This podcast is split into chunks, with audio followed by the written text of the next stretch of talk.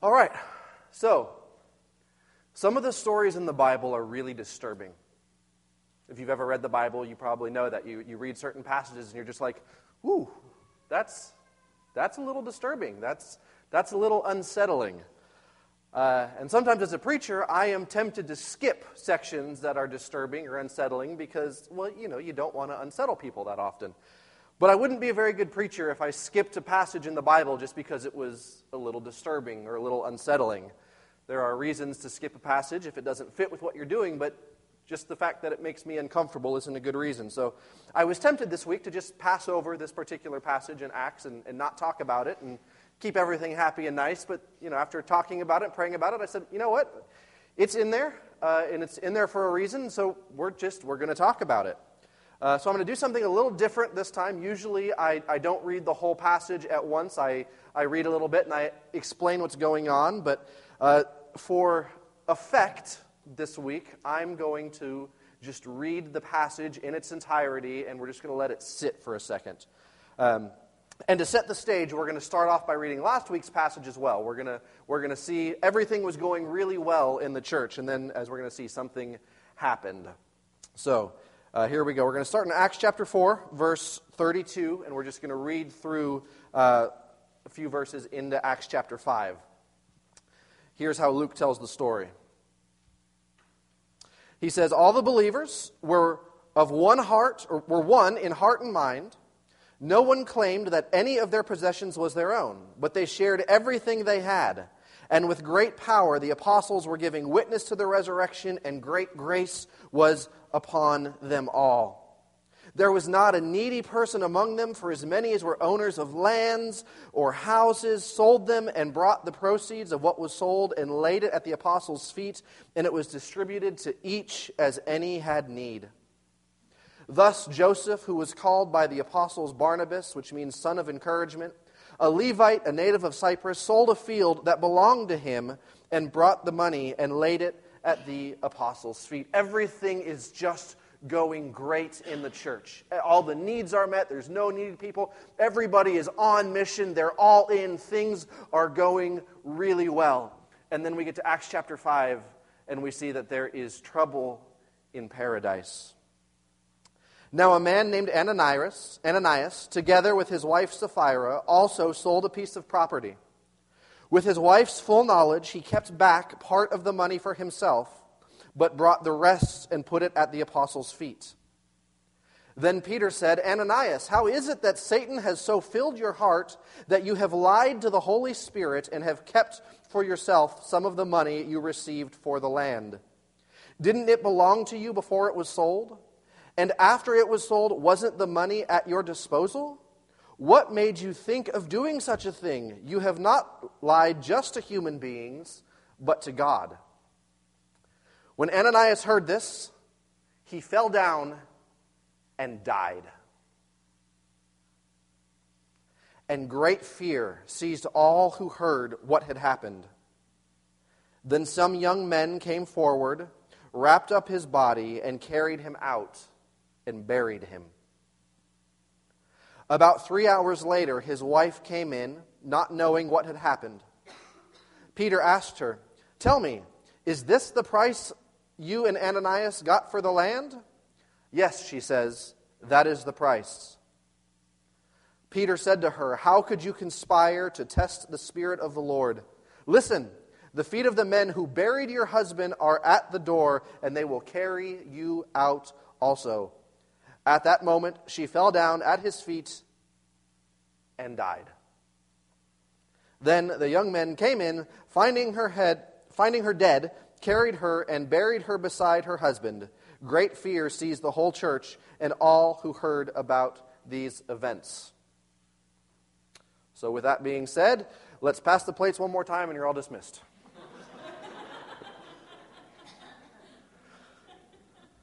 Just kidding.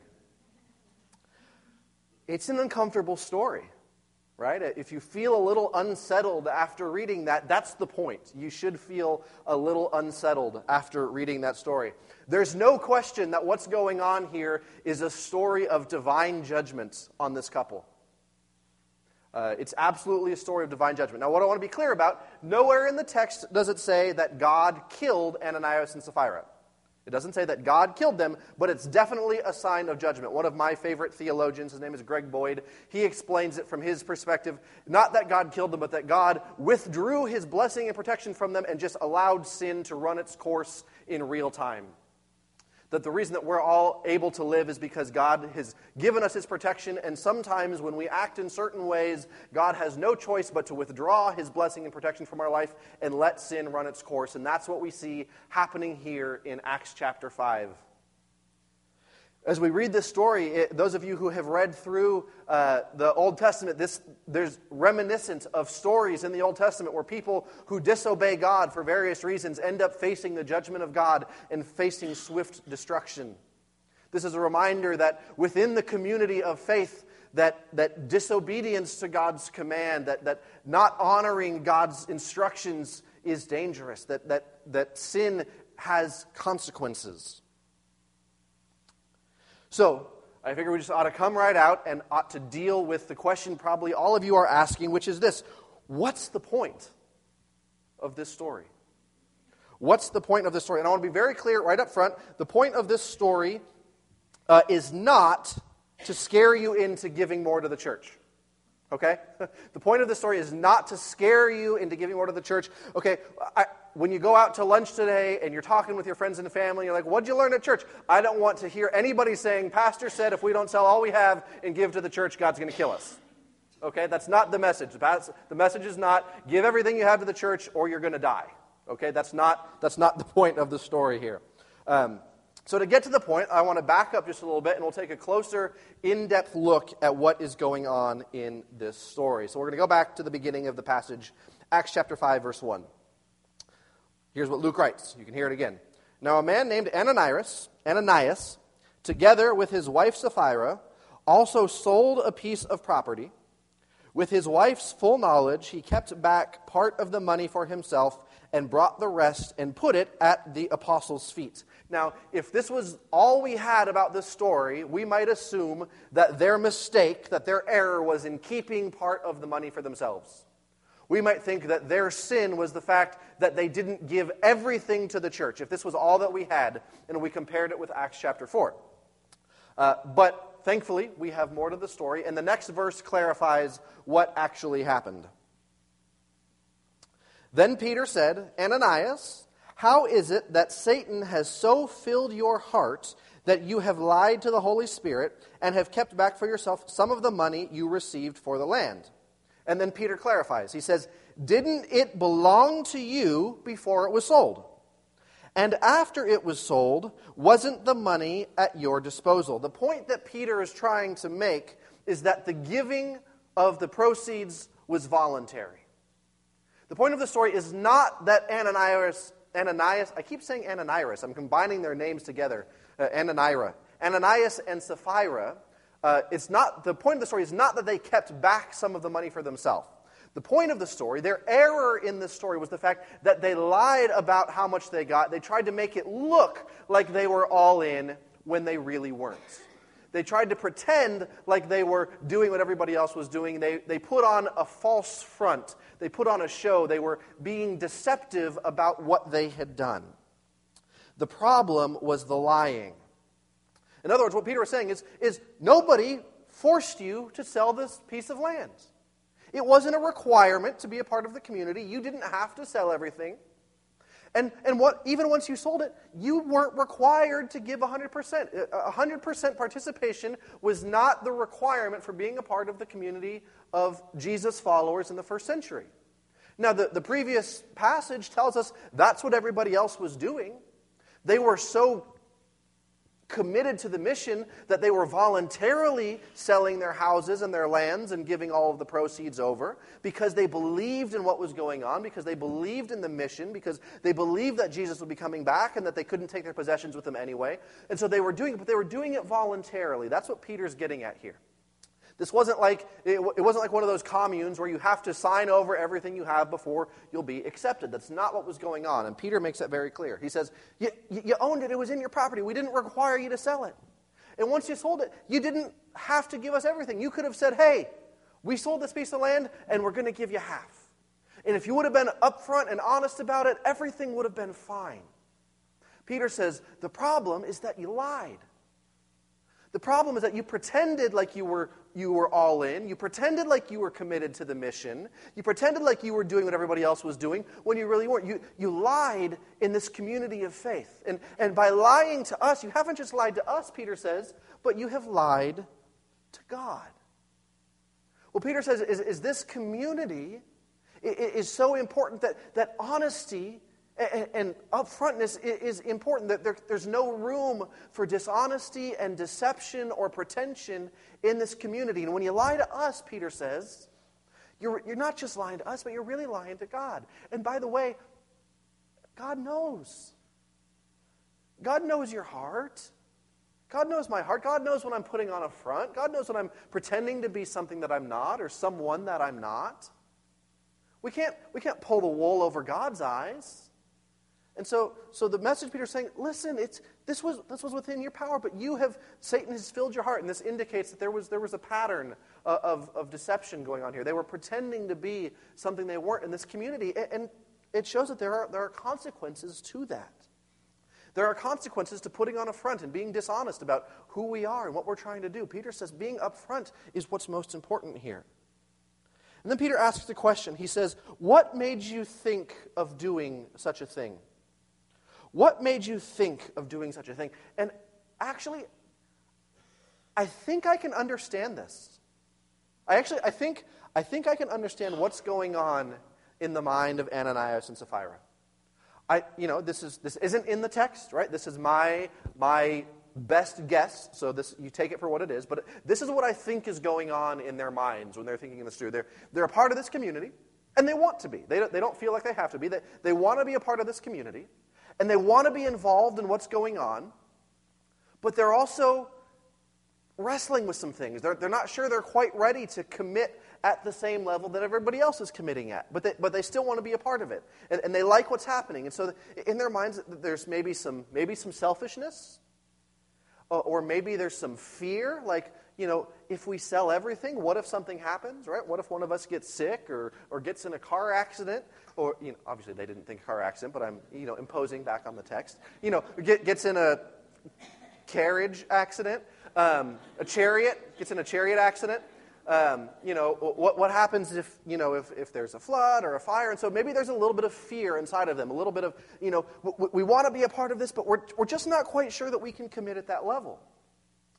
But then I think they experienced what a lot of us tend to experience from time to time in different situations.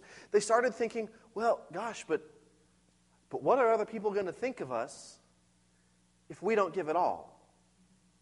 Everybody else is, is giving it all, and, and are they, are they going to think that we're, not as, that we're not as committed? Are they going to think that, that we're not as good of Jesus followers? Or, or maybe they're thinking, you know, we, we, we want people to think that we're all in too. And so they, you know, and I think in different situations, we all have a tendency to do that. If we're around a certain group of people and a certain activity is the norm, we, I think it's natural for us to, to sometimes pretend like we're a part of that group. Like, you know, has, uh, people ever those of you who aren't sports fans, when people start talking about sports, do you like pretend like you know what's going on? Like, uh huh, yeah, yeah, yeah. You, you, just, you know, you pretend like you're a part of the group, or, you know, if somebody's talking about cars, you pretend like you know something about cars, or, or music, or whatever. We, we want to feel included. We want to feel a part of the group. And so sometimes we put on a front, um, and, we, and we pretend like we're something that we're not. Or we, we, we pretend to like we're something that we even want to be, right? We, we know that the right thing to do, or, or, for them, that they know that the best thing to do for them was to be all in. They, they know that that's what everybody else was doing and it was meeting their needs. And so they wanted to, but they couldn't bring themselves there yet. And so instead of being honest and upfront about where they were, they pretended. They put forth a front. This is, this is what happens. And I think that happens to us. We, we, feel scared. We feel selfish. We want people to think that we're, we're spiritual. We want people to think that we're knowledgeable. We want people to think that we're mature. And so sometimes we just pretend to be something that we're not. And I think, if we're honest, I think this happens in church a lot. In lots of different ways, right? I mean, I think sometimes, you know, how many of you, you don't have to raise your hand, but have been fighting in the car on the way to church, and then, you know, you and your spouse, you're fighting in the car on the way to church, and then you get here, how, fine, we're, we're good, everything's great, right? We pretend like there's nothing going on in our life because we have to put on our best, you know, front, our best face for church people. How often do we feel like we can't just be ourselves in the midst of church, like we have to pretend like we've got everything together among everybody else? And, and, and, then you realize that everybody else does that too. And sometimes I feel like Sunday morning can be the most fake hour of the week. Because none of us want to say, you know what, I've had a really hard week. You know what, I'm really struggling with this idea. You know what, it, it, it, you know, things, things may, aren't, aren't great at home right now. And I think sometimes what, what we need, and this is why I think small groups are so important. I'm going to go ahead and just plug those again right now. Um, because I want you to be a part of them. I think in small groups sometimes, it, it, in that environment, it, it, opens us up a little bit to be a little bit more honest and be a little bit more vulnerable. As, as we get together in, a, in smaller circles, we can say, you know what? Here's what I'm really struggling with. Here's what's going on in my life. And, and, and when we do that, then we can come alongside and walk with each other. But, but when we gather together, like, oh, yeah, things are great, I'm fine, Well, when we're really drowning on the inside, right? And that's not what church is supposed to be like. I think sometimes we do that too when you know, we think about, well, we really want to be a church that's on mission. We really want to, to do what's necessary to reach our community, but gosh, the cost of doing that is kind of, it's a little steep. So, so we, we put on a front and we say, yeah, we're, we're, really, we're really concerned about mission, but then when it comes time to maybe, you know, give a little bit more or, or support something new, we, you know, in the secrecy of our pocketbooks or the secrecy of our ballot, we, we do something different and, and we, we vote against, either with our checkbook or with our votes or, or with our actions, against what we have said that we wanted to do and what we want to be.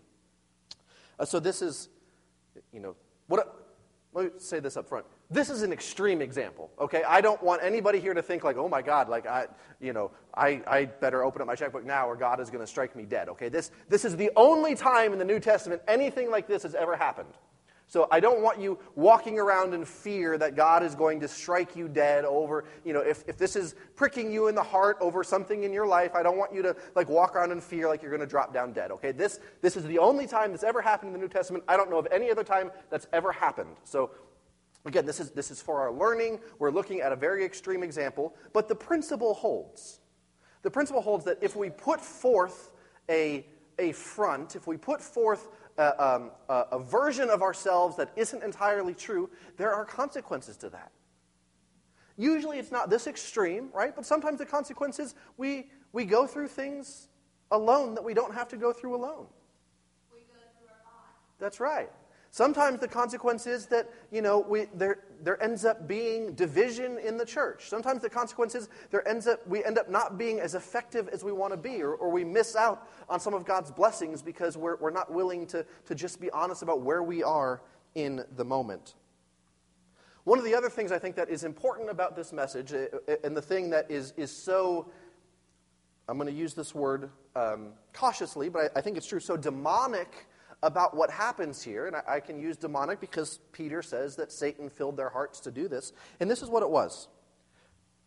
Peter, when talking to Sapphira, he says, How could you conspire to test the Spirit of the Lord?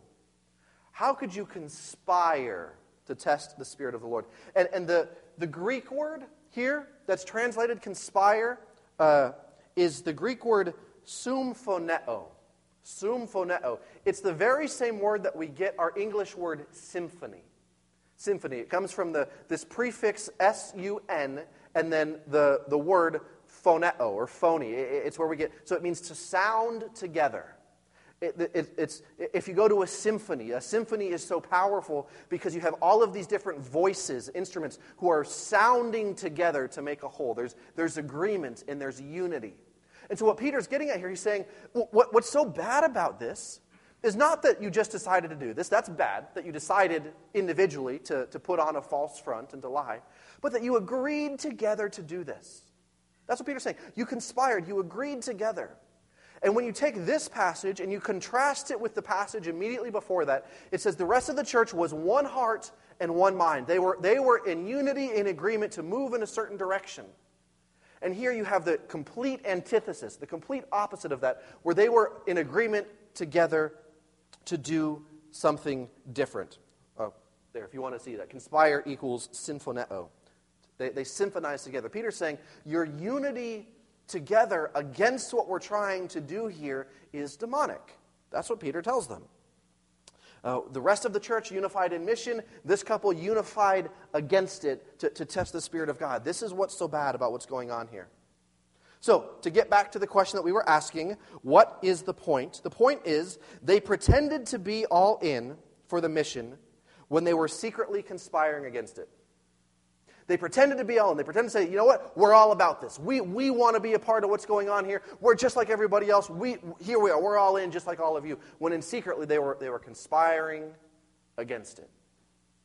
And this brought division in the church, and it introduced the hand of Satan into the middle of the church. What, what Peter is saying here is that dishonesty in the community is dishonesty towards God. When we're dishonest with one another, it's, that's bad enough, right? Relationships are built on trust. We, we want to be open and honest with each other. It, but, but if we're dishonest with one another, we're also dishonest to God. That within this community, how we treat one another is indicative of, of how we feel about God. What Peter's saying here is it's better to be honest about where we really are than to pretend to be somewhere that we're not. It's better to, to be honest about where we really are than pretend to be where we're not. And so, in lots of different areas, this means we, stop, to, to use the language of the kids these days, or maybe the kids when I was growing up, stop fronting, right? Stop putting on a, a, a, a mask of, of what, whether it's spirituality, right? If you're, if, if you're struggling with your faith and your spirituality, don't pretend. Don't pretend like you've got it all together. If you're, if you're struggling at home, and things aren't good, don't pretend like they are.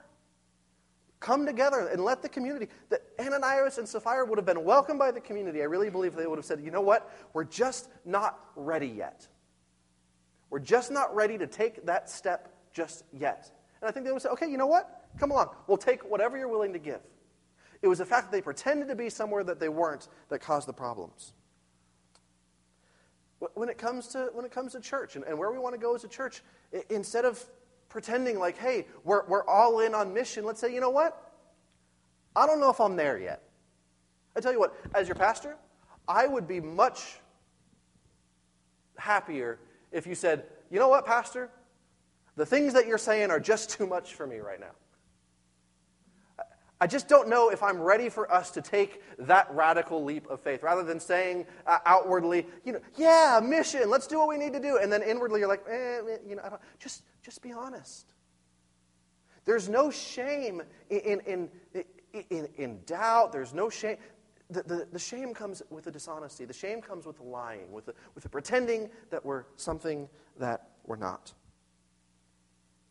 So, so I said this already, but I want to repeat it. The point of this is not to scare you into giving more to the church or, or to scare you into thinking that if, you know, if you're not completely honest, well, then God is going to strike you dead. Uh, that's not the point. The point is that I, I want you to understand how seriously God takes dishonesty in the community.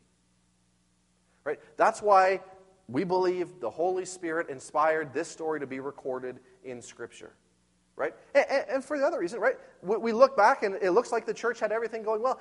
The early church had problems too. The early church had problems too. So that, that you know, in one sense should give us comfort if we have, you know, disagreements among one another. We're not alone, right? But the point is, is, is how we deal with those disagreements and how we deal with, with those problems is of utmost importance and the community. Jesus said this uh, in his ministry. He said, A house that is divided against itself cannot stand. The quickest way to derail a mission, to derail an organization, is to foster division. Nothing stops the mission faster than division. And so, division happens when we, one of the ways it happens is when we put on one face and then secretly do something else behind the scenes. when we pretend to be something that we're not. And so, what we're, what we're called to do in this passage is to trust one another enough to be open and honest with one another about everything. But especially, we're talking about mission. When it comes to mission, I, I, I just I want you to take some time this week. And I want you to really be honest with yourself about what kind of church you want this church to be. What kind of church do you want this church to be? Because this is it, right? This, uh, the, the, church is more than just the people who stand on stage and sing and, and, and preach. Uh, the church is more than just the steering committee that meets to make certain decisions. It, it's our church. And, and I don't want to try to, to, to lead us to be a church that the rest of the church doesn't want to be. And so, what I want us to do over the next few weeks and the next few months is to really determine what kind of church we want to be. I want us to ask the question what kind of impact do we want to leave? And I want us to be really honest with ourselves about it. And that starts with each of us being really honest individually. What, a, what kind of Jesus follower do I want to be? What kind of legacy do I want to leave as a Jesus follower? What kind of legacy do I want to leave as a church, as Stony Brook. What, you know, when people talk about Stony Brook 20, 30, 50 years from now, what kind of story do we want them to tell? We have to decide on that individually. And then if we decide as individuals that we want to be the kind of church that had the kind of impact that the early church had, then we're going to need to do some things to make some sacrifices to move us in that direction. If we don't want to, then we need to be honest about that too. Now, I've been pretty clear about this. I've been pretty clear that I don't want to lead a church that just wants to maintain the status quo. I don't want to lead a church that just wants to do what it does for the sake of doing it, not have any real impact in the community. But what's worse than, than that? Uh, what's worse than being a church that maintains the status quo is being a church that pretends like it wants to do something different while maintaining the status quo underneath. And this is, and we're going to have an opportunity to do this in the, in the coming months, to really decide what kind of church we want to be. And what I want, my prayer for the church, is that we become really, really honest, gut level honest about what kind of impact we really want to have. And maybe that, maybe that ends up being something like, you know what? We're kind of happy the way things are. And if that's where we are, it's better to be honest about that than it is to say we want things to be different, but then fight every step of the way to get there.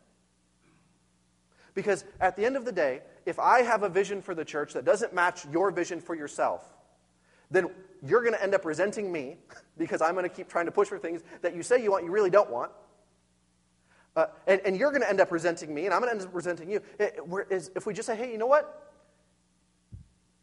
Here's all my cards on the table. Here's what I want to do. Here's what I'm okay with. Here's where I'm struggling a little bit. And maybe even say, you know what? I want to be all in, but I don't know if I'm ready yet. That's okay too. Say, you know what? I, I, I, I want to be that kind of church, but, but maybe we just need to go a little slower.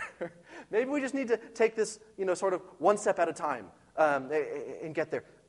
In order for us to become unified and, and to stay unified and have, have, have this commitment, we've got to be honest with each other. So pray about it this week and ask yourself what kind of Christian do I really want to be?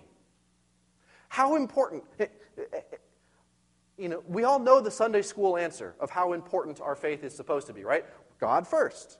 That's the Sunday school answer. But I want you to be honest with yourself. In my own life, where does following Jesus rank in my priorities? And then what does that look like?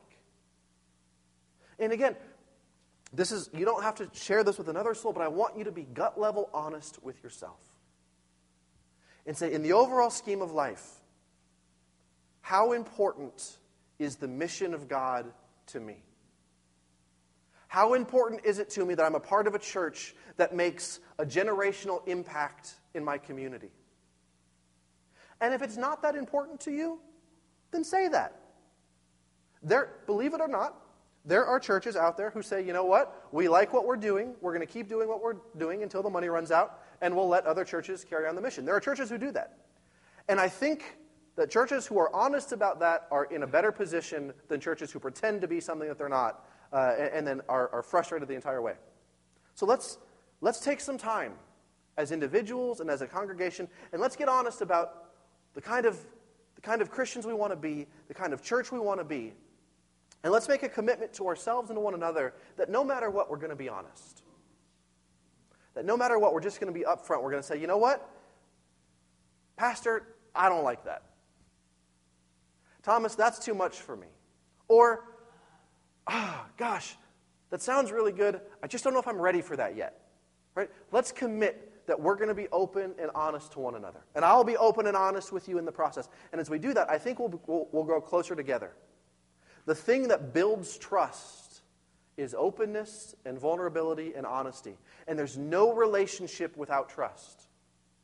Right? If I pretend to be somebody that I'm not at home, I don't have a, a real trust based relationship with my wife. It, it takes, and sometimes that honesty leads to conflict. Sometimes honesty leads to conflict, but dealing with conflict is always better than avoiding conflict. We, sometimes I think we think that avoiding conflict is maintaining unity, but that's not true. Real unity comes through the, the addressing and the dealing with conflict. It deals with conflict, what we call management or conflict resolution. Right?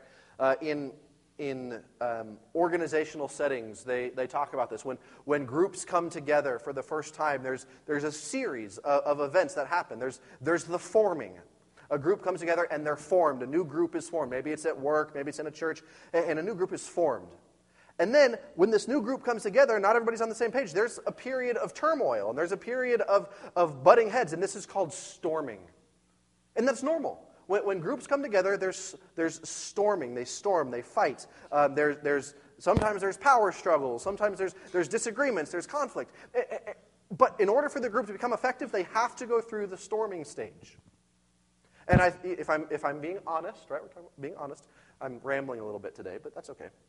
Sometimes I go short. Um, if I'm being honest, I think the past few months maybe even the past two years, we've been going, going through this forming and storming phase. And, you know, and, we, we've had some, some headbuttings in, in some things, and we're trying to figure out. And so after storming, though, comes norming. There's forming, storming, and then norming. And then once there's norming, once we come together, once we sort of iron out the kinks, then we become a cohesive group. The, the team becomes cohesive. And then there's performing. And then after the storming and after the norming, there's performing. And then the team can go. So we don't need to be afraid of the conflict. The worst thing we can do, if we're ever going to become a team, a church that performs the way that God wants to perform, we have to get to the point where we're honest with one another and we share where we are. Don't worry. None of you are going to drop dead, okay? None of you are going to drop dead if you come and you say, you know what, I, I, I, maybe I haven't been totally upfront. But if you haven't, just between you and God, I want you this week to admit that. In the heart of your hearts, in the privacy of your house, I want you to say, you know what? God, maybe I haven't been entirely honest. Maybe I haven't been upfront. Uh, th- this is where I want to be, God, but I'm just not there yet.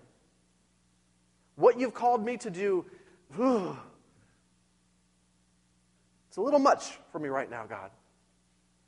I promise you, God is going to take that honesty and that confession, and it's going to go so much farther for you than pretending ever will. So, my prayer for us as individuals, my prayer for us as a community, is that we would get gut level honest with ourselves, with God, and with one another, and that God would reveal to us what kind of Christians and what kind of church we really want to be. My, my prayer is that this would be a place where we can be real and authentic and that pretension can just fall by the wayside. And that we can come and know that eh, eh, if we have struggles, we can admit our struggles and not be judged for it. That, that if, if things aren't going okay, that if we're fighting in the car, we don't need to put on happy faces when we get here. I mean, I don't want you to fight while I'm preaching, okay? I mean, that, you know, but we, we, don't have to, we don't have to put on happy faces and pretend like everything's okay. But this is a place where we can be open and honest with one another about what it is that we're going through and where we want to go. And if, if, if we get there, if we get to that point, that's good. That's really good. If, if, we never, if we never get to the point that we're the kind of church that they were in the, in the book of Acts, but we get to the point where we're honest with one another, I think we have made some really big strides. And I think we've gotten to a really good place and we've improved our health. So, anyway, I've, I've rambled on about that enough. You, you know, you know what I'm trying to say. So, I'm going to pray uh, and I'm going to invite Mandy and Austin up here to lead us in some singing. Lord, we, we thank you for recording this story in Scripture as uncomfortable as it makes it, uh, as unsettling as it is, as disturbing as it is. Father, we thank you for letting us know how seriously you take dishonesty within your community. So, Father, help us to take the step of courage to be honest first with ourselves. Help us to take a look in the mirror and really evaluate where our priorities are. To, to not just deceive ourselves and one another if our priorities aren't where they should be, and, and help us to look at that honestly. And if we need to make changes, then then give us the courage to make changes, but help us to be honest about where we are in our faith with you and our commitment to the church and with whatever it is. Father, free us from the trap of self deception. Then help us to be honest with you, God. Help us to remember that you are a loving, forgiving God. That as, as we that you have promised in Scripture that if we confess our sins to you, that you are faithful and just to forgive us from our sins and to cleanse us from all unrighteousness. God, you're not this angry tyrant that we need to be afraid of, but you, you crave our honesty and our openness, and you'll reward us for that. Father, help us to be honest with one another. Help us to shed these shells of pretension that we sometimes feel like we need to wear in church. This, this notion, this demonic notion that we need to pretend like we've got it all together. Help us just to be honest. And may our honesty and our, and our vulnerability be, be assigned to someone else that they can be honest too. Father, I pray that you would continue to bring us together as a community. Pray that you would continue to help us find uh, a, a unity and a clear picture of who you're calling us to be and who we want to be.